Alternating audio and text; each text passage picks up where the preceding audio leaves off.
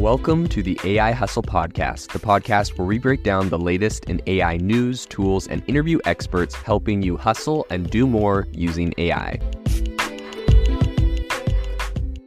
If you've been following the podcast for a while, you'll know that over the last six months, I've been working on a stealth AI startup. Of the hundreds of projects I've covered, this is the one that I believe has the greatest potential. So today I'm excited to announce AI Box.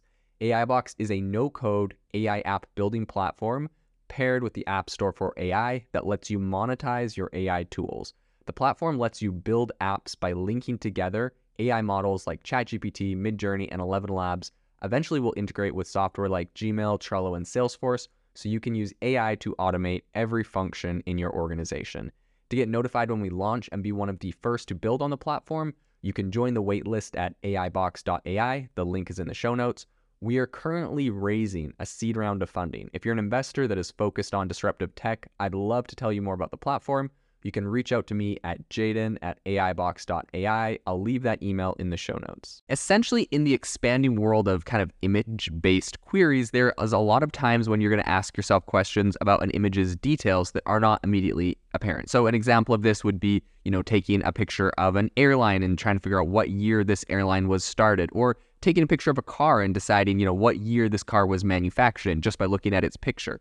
This is not something that you currently can do with AI models, and Google thinks that is a problem. So, Google, who is the king of search, is essentially creating something um, to allow you to do this. So, today on the podcast, we're going to be diving into how Google AVIS is approaching this field and why we think this is significant. Well, the progress in LLMs has unlocked multimodal functions such as visual question answering and image captioning. There remains some hurdles where these visual language models, or they're called VLMs, essentially tackle intricate visual reasoning um, that leans on external information. So, this particular challenge is termed visual information seeking. So, recognizing the gap and the struggle that a lot of current technology faces, Google researchers have crafted a new method. It's called AVIS, which is a meld essentially of Google's PaLM computer vision and the combination of web and image search utilities. Now, you'll kind of get a general idea of where their background is with this because Google has had a essentially a Google image search function where you can take a picture with your camera of an item and it's able to kind of reverse Google's uh, image search it and find you know what that is. And also you see this in other technologies. For example, Amazon has an Amazon Lens feature where you can take a picture of a product um, and it will find that product on Amazon. So this kind of image identifier technology is there, but now we're we're essentially merging this with more AI technology to answer more in-depth um, and more intricate questions. So distinct from older systems that kind of brought together large language models with tools in a predefined sequence, AVIS employs them in a more adaptive manner, so emphasizing both planning and reasoning. This dynamic approach essentially ensures actions evolve based on instant feedback. So, breaking down its architecture, AVIS is constructed around three main pillars. The first one is a planner that leverages, you know, the LLM to kind of pinpoint the um, the actions, which include an API call and its query. Um, the second component of this is a working memory that essentially archives data from previous API implementations, which is really interesting. And the third one is a reasoner, which taps into the LLM to distill the essential details from API results, right? So it's actually able to get the results and then run it through a reasoner, which is able to make these, um, which is able to kind of make them more digestible and better. So this iterative mechanism involves the planner zeroing in on the next query and tool informed by the latest insights from the reasoner, continuing until the reasoner believes enough data is available to produce the final response. So here is, I guess, moreover, how AVIS kind of encompasses three integrated tools. So they have tools harnessing computer vision to cull uh, visual data from photos.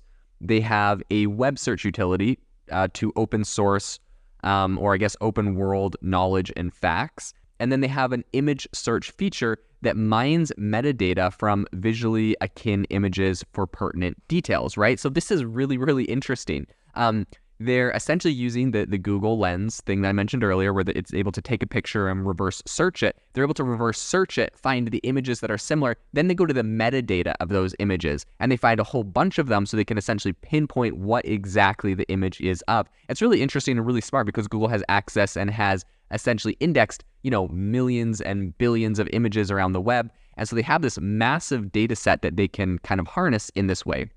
So to maximize these unique functions, the Google team essentially went on a you know a user study where they were capturing human driven choices when use, utilizing visual reasoning utilities. So this experiment highlighted reoccurring action sequences leading to the creation of a transition graph that instructed AVIS's operations.